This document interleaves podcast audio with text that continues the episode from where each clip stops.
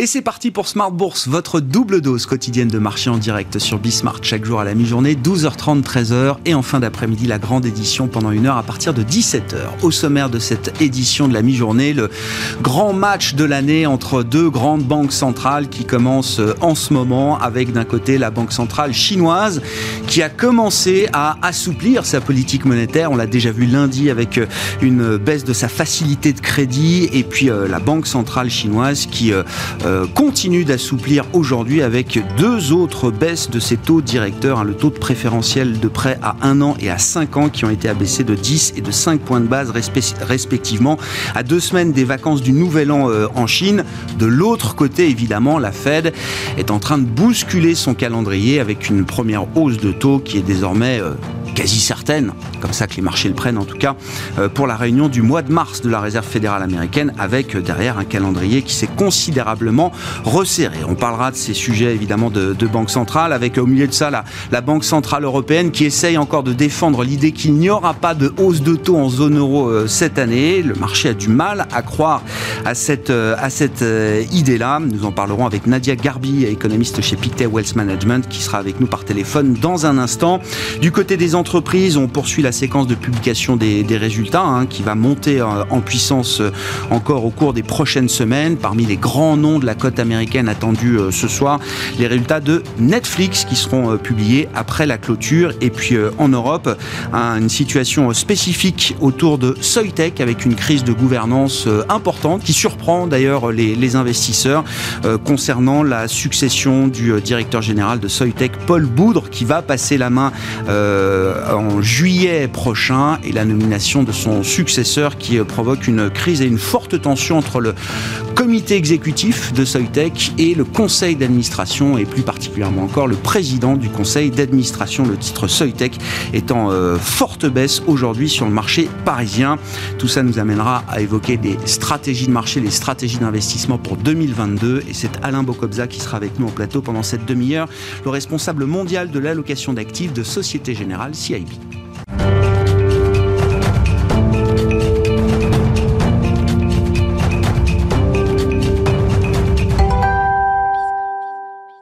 D'abord, les infos clés du jour sur les marchés à mi-séance en Europe, des marchés européens qui évoluent sans grande tendance pour l'instant. Les points clés donc avec Alix Nguyen.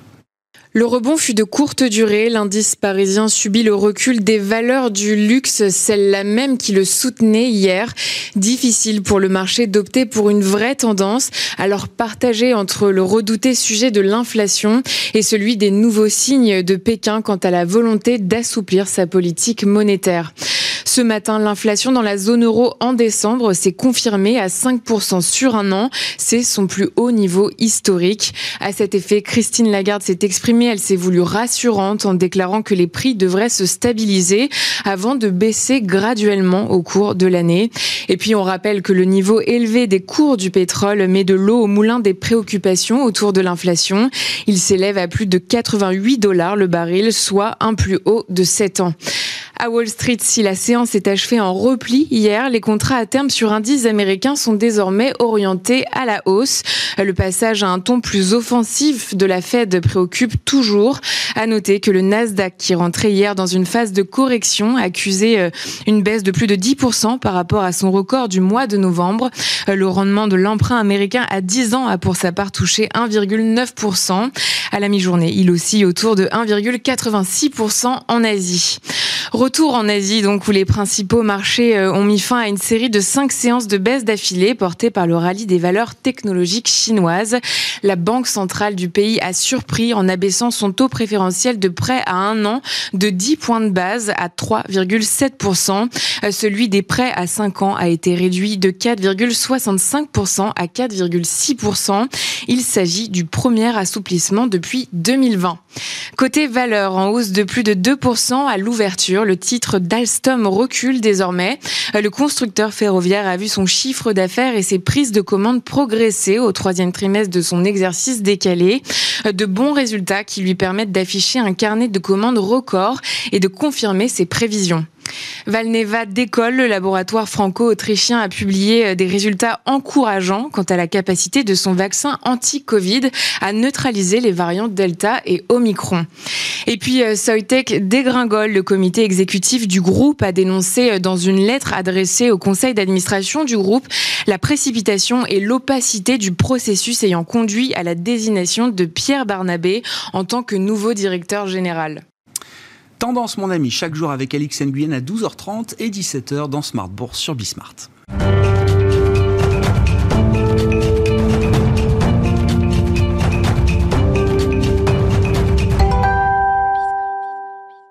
Et commençons par euh, la macroéconomie en zone euro avec Nadia Garbi qui est avec nous par téléphone pour entamer cette édition de la mi-journée de Smart Bourse économiste chez Pictet Wealth Management. Bonjour Nadia, bienvenue. Merci beaucoup d'être d'être avec nous. Oui, je voulais, on cherche toujours à avoir un petit coup d'avance euh, sur les marchés. Je voulais qu'on prenne un peu d'avance sur la publication des euh, premières estimations de, de, PIB, de croissance pour les économies de la zone euro pour le quatrième trimestre. Hein. Ces chiffres seront publiés dans les prochains jours et les prochaines semaines, avec déjà une première lecture euh, négative de la croissance allemande au quatrième trimestre euh, de l'année 2021. On a eu déjà une estimation de contraction du PIB de l'ordre de 0,5%, hein, produite par euh, l'Institut euh, national de la statistique en Allemagne, Destatis. Qu'est-ce qu'on peut dire de l'image ou des images que les économies de la zone euro vont nous renvoyer sur la fin de l'année 2021, Nadia? Oui, alors je dirais que globalement, tous les indicateurs conjoncturels pointent vers un fort ralentissement euh, de l'activité économique au quatrième trimestre après le fort rebond qu'on a connu en, T, 2 et T3. Après, ce ralentissement se concentre essentiellement dans le, dans secteur des, services et en particulier toutes les activités euh, impactées par, euh, par les restrictions.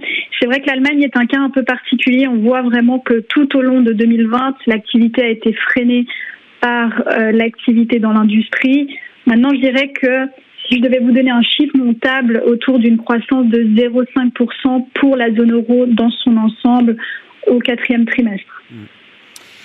Oui, ça veut dire que euh, même une poche de faiblesse en, Allemagne ne remet pas en cause le scénario d'une zone euro en forte croissance encore en 2022, Nadia, avec l'idée d'un rattrapage, d'une finalisation du rattrapage du, gap euh, Covid. Tout ça est, reste totalement valable pour vous euh, en termes de trajectoire et de dynamique de croissance pour 2022 alors c'est une bonne question. Je dirais que l'activité va aussi rester faible en début d'année on a encore, on est encore dans cette vague, euh, dans cette cinquième ou quatrième vague euh, de, Covid avec des restrictions qui vont être euh, maintenues. On a aussi les prix de, de l'énergie qui vont grignoter le budget des ménages et enfin une situation dans l'industrie qui reste tout de même très tendue.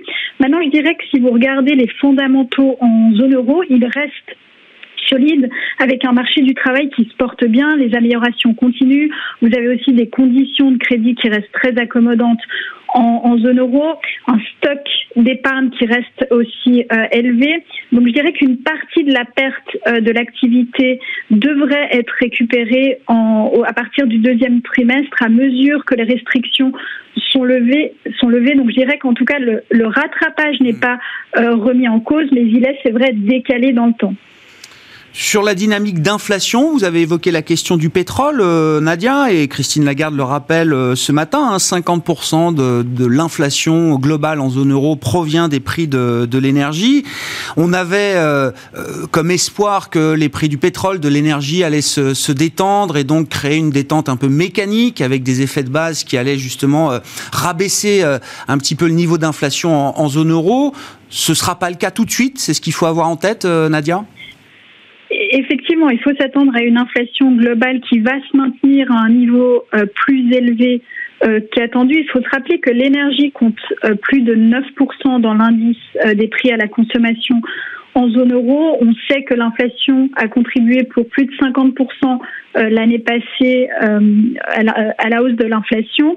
Donc on va avoir une inflation en zone euro qui va se maintenir légèrement au-dessus de 4% pendant le premier euh, semestre. Puis après, on s'attend un peu à une stabilisation euh, des prix de l'énergie, voire à une baisse qui entraînerait effectivement cette baisse de l'inflation globale. Maintenant, je dirais qu'il faut vraiment qu'on se concentre aussi sur l'inflation corps qui elle reste euh, plus euh, plus euh, plus plus faible et on a de ce côté-là des effets qui vont disparaître à partir du mois de janvier avec notamment l'effet de la TVA allemande au regard de cette situation que vous décrivez, euh, Nadia, alors j'entends Christine Lagarde et, d'autres membres importants de la Banque centrale européenne qui euh, répètent à l'envie ce matin encore qu'il n'y aura pas de hausse de taux en 2022 en zone euro, en tout cas que les conditions ne seront sans doute pas réunies pour euh, que la BCE puisse délivrer une hausse de taux dès cette année. Pourtant, il y a quand même dans le marché un pricing euh, insistant, entêtant, qui nous dit que certains imaginent qu'il y ait une probabilité non nulle de voir la BCE délivrer une hausse de taux de 10 points de base entre septembre et décembre de cette année. Euh, comment vous expliquez cette, cette divergence euh, entre le pricing de marché et le discours des officiels de la BCE aujourd'hui, Nadia? C'est vrai, c'est vrai. Je dirais que le marché est influencé par ce qui se passe aux, États-Unis. Pendant longtemps, la Réserve fédérale nous a parlé d'inflation transitoire et le marché, au fond, se, pose la question de savoir si la BCE n'est pas euh, laxiste face à, l'inflation. Et c'est vrai que la communication en, décembre n'a pas été euh, claire de la part de, de la BCE, ce qui a aussi entraîner euh, une, une, des attentes de, de, de, marché. Maintenant, je dirais que la situation est très différente euh, en, en, zone euro et le marché va peut-être avoir, va peut-être mettre un peu de temps avant de, avant de digérer cela. On n'a pas les pressions sur l'inflation corps qu'on a aux États-Unis. On n'a pas les pressions au niveau des salaires qu'on a aux, aux États-Unis. Et enfin, je dirais qu'il faudrait que la BCE soit change sa forward guidance, soit arrête ses achats prochainement pour anticiper une, une, hausse euh, des, des, taux. Et enfin, le rattrapage n'est pas, n'est pas terminé en, zone euro. On en parlait euh, au début. L'arrêt, on sait, je pense que la BCE est consciente que l'arrêt des mesures après une crise est une opération euh, très, très délicate. Elle va éviter à tout prix ce risque de fragmentation. Donc je dirais qu'une une politique accommodante en 2022 reste justifiée. Après, pour 2023, on peut effectivement voir euh, la BCE songer, voire même augmenter ses, euh, taux, mais c'est une autre histoire. Mais il faudra un peu de temps au marché et un peu plus de données peut-être économiques pour que le marché change ses attentes. Merci beaucoup Nadia pour cet éclairage sur la situation conjoncturelle en zone euro et la question de la politique monétaire du côté de la Banque centrale européenne en ce début d'année 2022. Nadia Garbi qui est avec nous par téléphone, économiste chez Pictet Wealth Management.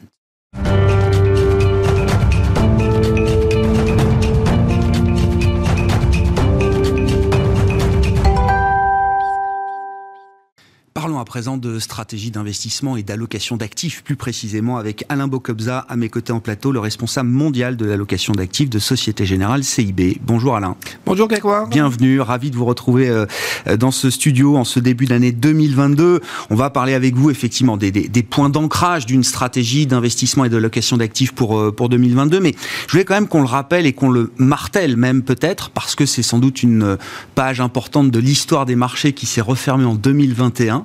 Mmh. Pour la première fois depuis peut-être une génération, euh, le sans risque, le taux sans risque souverain ou euh, le rendement sans risque du côté des entreprises, qu'on appelle l'investment grade, en Europe notamment, a délivré des performances négatives. Ça n'était pas arrivé depuis, euh, m'a-t-on dit, peut-être deux décennies maintenant, en tout cas en Europe, mmh. Alain.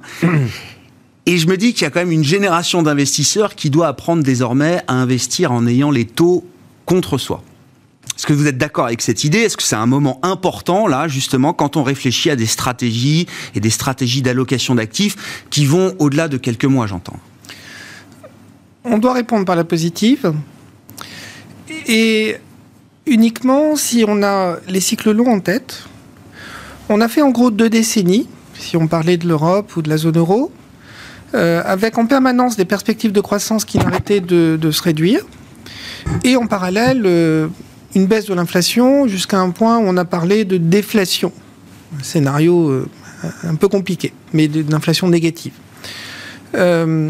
et si on se prend pour les dix prochaines années, le cycle qui s'ouvre devant nous, peut-être plus long, on sent que l'interaction des États dans la gestion de l'économie n'est plus épiphénomène en liaison avec la crise qu'on a vécue en 2020, mais euh, c'est un interventionnisme qui dit son nom sur euh, l'aide à la progression du digital, évidemment la progression dans la décarbonation et l'économie verte d'une façon générale, qui nécessite des interventions étatiques, des injections étatiques qui vont faire plus de croissance, mais aussi plus d'inflation.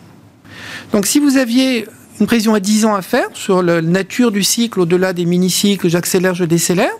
Dans les 10 ans qui viennent, on va sans doute, sans aucun doute, vivre plus de croissance économique que ce qu'on a connu depuis 10 ou 20 ans en Europe, et sans doute avec un régime d'inflation qui, euh, s'il ne va pas rester aussi élevé que ce qu'on peut observer sur les tout derniers chiffres, va rester substantiellement au-dessus de ce qu'on a connu depuis 10 ou 20 ans. Et ça, ça vous génère des régimes de taux d'intérêt qui sont au-dessus de ce qu'on a connu depuis 10 ou 20 ans.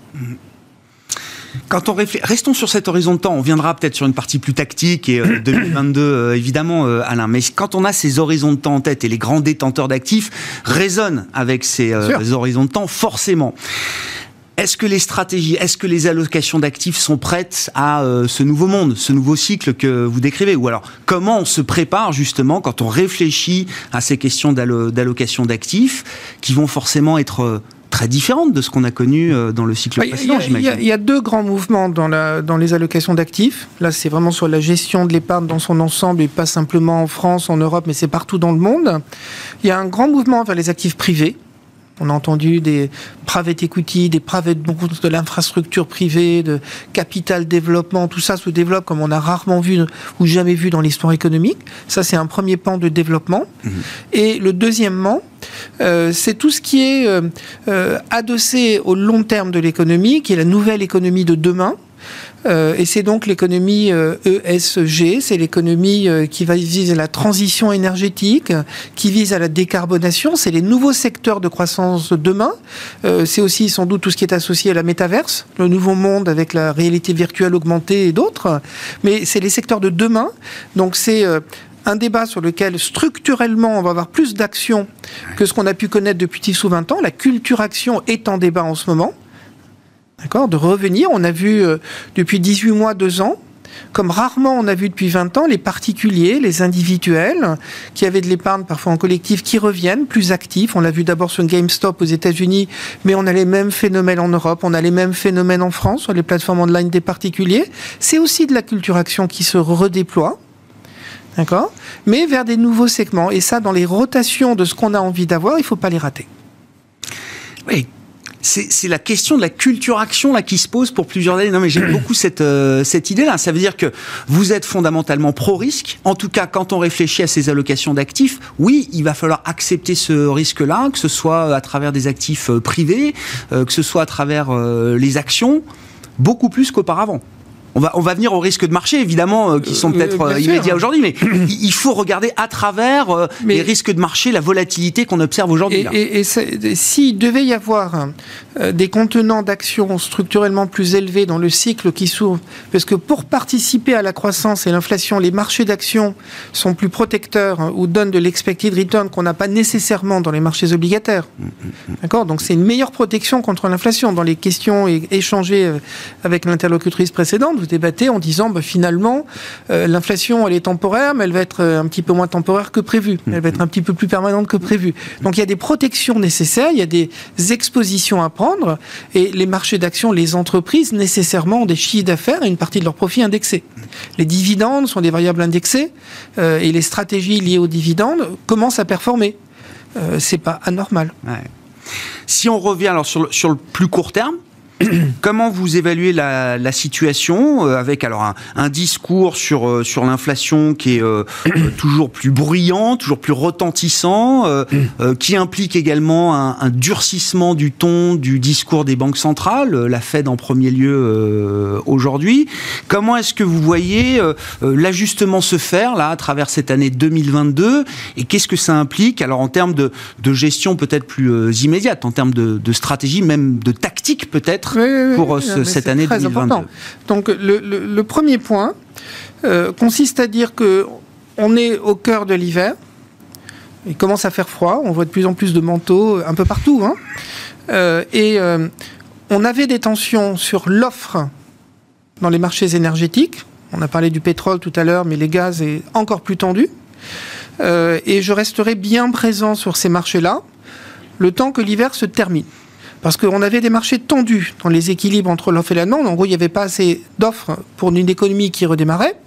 Euh, et s'il doit y avoir en plus euh, des problèmes géopolitiques tels qu'ils se développent, il y en a pas mal en suspens hein, dans la planète, entre autres l'Ukraine, mais il n'y a pas que ça, euh, ben, les marchés de l'énergie peuvent continuer temporairement d'être tendus en prix et ça peut provoquer des tensions sur l'inflation. Donc de garder de la protection contre l'inflation via les matières premières, quelles que soient les classes d'actifs, ah et de l'inflation, les, les prix cotés de l'inflation, il y a les obligations à taux variable indexées sur l'inflation cotée aujourd'hui en Europe, en France, aux États-Unis. Elles ont plutôt un peu baissé en prix récemment. Je les lâcherai pas trop tôt. Ah D'accord? Tactique, c'est pour l'hiver. Ah ouais. Juste pour parler clair là-dessus, euh, Alain, pétrole à 100 dollars, c'est une hypothèse tout à fait vraisemblable pour Alors, vous, ça fait partie des risques en disant si la, géopolitique, on peut pas faire une prévision à 100 dollars, parce que le, fondamentalement, on dit plutôt 65-80, euh, vous voyez, sur un couloir pour les 2-3 prochaines années, couloir fondamental autour desquels les prix peuvent varier, avec des primes de risque de temps en temps qu'on s'est tendu, et puis on, rend un peu pessimiste. Bon, les marchés les, oscillent autour des, des valeurs d'équilibre. Donc on peut aller euh, chatouiller des tensions si la géopolitique politique venaient s'inviter au débat. On a l'Iran, on a l'Ukraine, on a Taïwan. Enfin, il y, a, il y, a des, il y a des régions, il y a, évidemment Bien le, sûr. le, le gaz russe, les interactions. Enfin, c'est très tendu. Donc, il suffit de pas grand-chose pour que le prix dérape et il redescendra derrière. C'est du tactique par rapport aux stratégies. Donc là, c'est plutôt des protections. Euh, et si tout le monde se met à jouer la même protection, au bout d'un moment, ça montera. Donc ça, c'est des jeux de marché par opposition à des, des prévisions euh, dures dans des tableaux de chiffres. Donc c'est des mécanismes de marché de protection. Euh, ça veut aussi dire que les, banques centrales se doivent de continuer d'avancer euh, vers des annonces qui mènent au, resserrement pour s'adapter à ce nouvel environnement. Euh, je trouve que la Banque centrale américaine a provoqué un repricing de marché, donc un changement des anticipations qu'on peut observer sur les prix de marché, sur les taux courts et sur les taux longs, mmh. qui a fait un long chemin déjà. Hein, on avoisine les 2% sur un taux d'intérêt à 10 ans d'État américain. On va peut-être chatouiller les 2,2, mais on va pas aller à 3. on vient de 0,5 en mars 2020. Donc pour nous, on a fait un grand chemin euh, en matière de hausse des taux euh, sur les anticipations des taux courts et sur les taux longs observés sur les marchés. Je parle d'un taux 10 ans qui est, presque à un 9. Pour nous, on n'est pas loin de la fin du mouvement. Et dans nos observations, dernier point, sur les marchés, les mécanismes de marché, les taux longs montent en amont du premier resserrement dans un cycle de resserrement monétaire et il baisse juste derrière. Donc là, on est sur le timing de la hausse des taux. On nous dit, euh, ben, on va finir les achats euh, dans le programme d'achat d'actifs par la Fed quelque part fin mars. Dans la foulée, ils vont faire la première hausse des taux. Euh, on n'est plus très loin. Donc il faut faire attention que une hausse des taux dans la période qui précède, dans les trois mois qui précèdent, en gros, euh, ça provoque des hausses de taux sur la partie obligataire, mais des baisses de taux une fois qu'elles commencent à les monter. On achète la rumeur, on vend la nouvelle. Enfin, c'est euh, ce qu'on m'a appris, euh, c'est un des enseignements. C'est ça. C'est ce qui se passe. Et on a fait un long chemin dans l'efficience des marchés. On parle d'efficience. Les marchés sont très efficients en ce moment. Donc il y a peut-être un, pic en matière de, de hawkishness là qui est en train de se former, d'être atteint aujourd'hui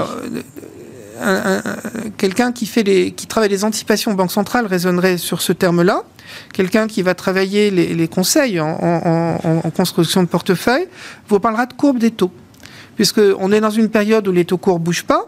Mais les taux longs montent. Donc on a un processus depuis quelques semaines de pontification de la courbe. La partie longue des courbes se tend, hmm. alors que les taux courts, on attend qu'ils bougent, mais pour l'instant, ils bougent pas. Euh, et quand ils vont commencer à bouger les taux courts, on parle de 3 à 4 hausses des taux en 2022 pour la Fed et de 3 à 4 hausses des taux pour 2023. Ça va provoquer un aplatissement des courbes des taux. Donc hmm. on va passer d'un processus de pontification où les taux longs montent plus vite que les taux courts, à un processus d'aplatissement de courbe des taux qui provoque tout un tas de rotations aussi dans d'autres classes actives, dans les actions. Et voilà, quand on décrit le schéma tel que vous l'avez euh, fait, euh, Alain, qu'est-ce que ça applique justement en termes de stratégie dans la poche euh, action d'une allocation d'actifs Alors, il y, a deux débats. Il y a un débat cyclique défensif et il y a un débat financier contre le reste. Et, donc, euh, euh, dans des processus de pontification, il vaut mieux avoir des financières dans les banques. Un processus euh, de pontification, les cycliques font pas mal. Et puis, on verra dans l'autre sens derrière, quand on aura un, point haut. et là, ce sera donné dans les, termes qu'on utilise on se refuse de dire que les, marchés haussiers sont terminés pour l'instant. On voit pas, il y a encore de la croissance économique, etc.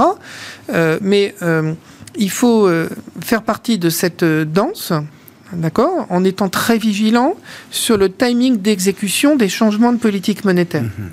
Donc, euh, aux États-Unis, on va avoir un, changement bientôt.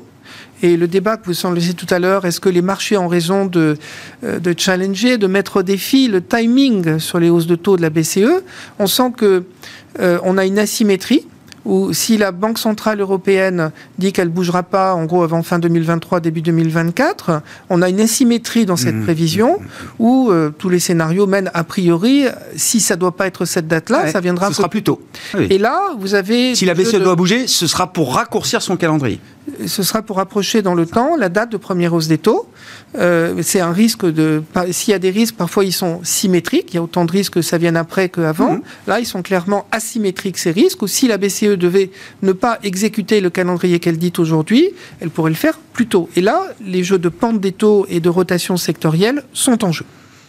Un dernier point, et là aussi, d'ailleurs peut-être dans le cadre d'une stratégie euh, action, et c'est un call que vous avez encore euh, réitéré ce matin, Alain, 2022, alors c'est l'année de la Chine, mais c'est plus spécifiquement encore l'année des actions chinoises, au moins en relatif peut-être par rapport aux actions des pays développés. Les actions chinoises représentent aujourd'hui, en chiffres ronds, la moitié de la capitalisation boursière des marchés actions émergents. C'est incontournable il y a un débat, un premier débat, après tout ce qui nous est arrivé l'an dernier en matière de réglementation. Est-ce que ça reste investissable? Notre réponse est trois fois oui. Si on veut qu'une construction de portefeuille soit adossée à la croissance de demain, la croissance chinoise, même si elle ralentit, reste substantiellement supérieure à ce qu'on peut observer dans la croissance des pays développés. Mhm. Point à la ligne. Donc c'est important d'avoir des actions avec des cycles. L'an dernier, ce n'était pas un bon cycle. L'année qui se présente devrait être meilleure. Aussi, parce qu'on a encaissé sur les derniers trimestres les craintes majeures sur la croissance économique qui se concrétisent en ce moment, les craintes sur euh, un marché immobilier qui peut s'effondrer avec euh, les nouvelles organisations pour euh, éviter trop de leviers dans les marchés des promotions immobilières. Mmh. Et notre analyse, c'est que c'est pas un moment Evergrande, n'est pas un moment de type Lehman. C'est très organisé dans la restructuration de la dette, très organisé à la chinoise, très centralisé à Pékin. Et les c'est en plus complété par un assouplissement monétaire qui s'amplifie et un assouplissement fiscal qui s'amplifie. Hmm. Si je vous demandais, Grégoire, vous êtes un grand professionnel, de me citer trois grands pays dans la planète qui font un assouplissement fiscal et un assouplissement monétaire en 2022-2023, vous ne pourrez pas m'en citer parce qu'il n'y en a pas. Et donc ça, c'est un terrain fertile après un marché qui a sous-performé et un effondrement des taux auquel on a déjà assisté sur les taux des obligations d'État, une baisse qui est en cours sur les obligations crédit high yield, donc la partie euh, euh, promotion immobilière qui est cotée là-dedans, on voit que c'est organisé, donc euh, il y, a des défauts, mais c'est organisé. et c'est la désorganisation qui provoque de la volatilité. L'étape d'après, ça va être peut-être ce qu'on a déjà sur les derniers jours, qui est un retour et des flux positifs sur les marchés d'actions onshore. Merci beaucoup euh, Alain d'avoir été euh, avec nous en plateau pour cette, euh, cet éclairage à la fois tactique et stratégique en matière d'investissement et d'allocation d'actifs. Alain Bocobza qui était notre invité à la mi-journée dans Smart Bourse, responsable mondial de l'allocation d'actifs de Société Générale CIB. Voilà pour cette édition de la mi-journée. On se retrouve en fin d'après-midi à 17h bien sûr en direct sur Bismart.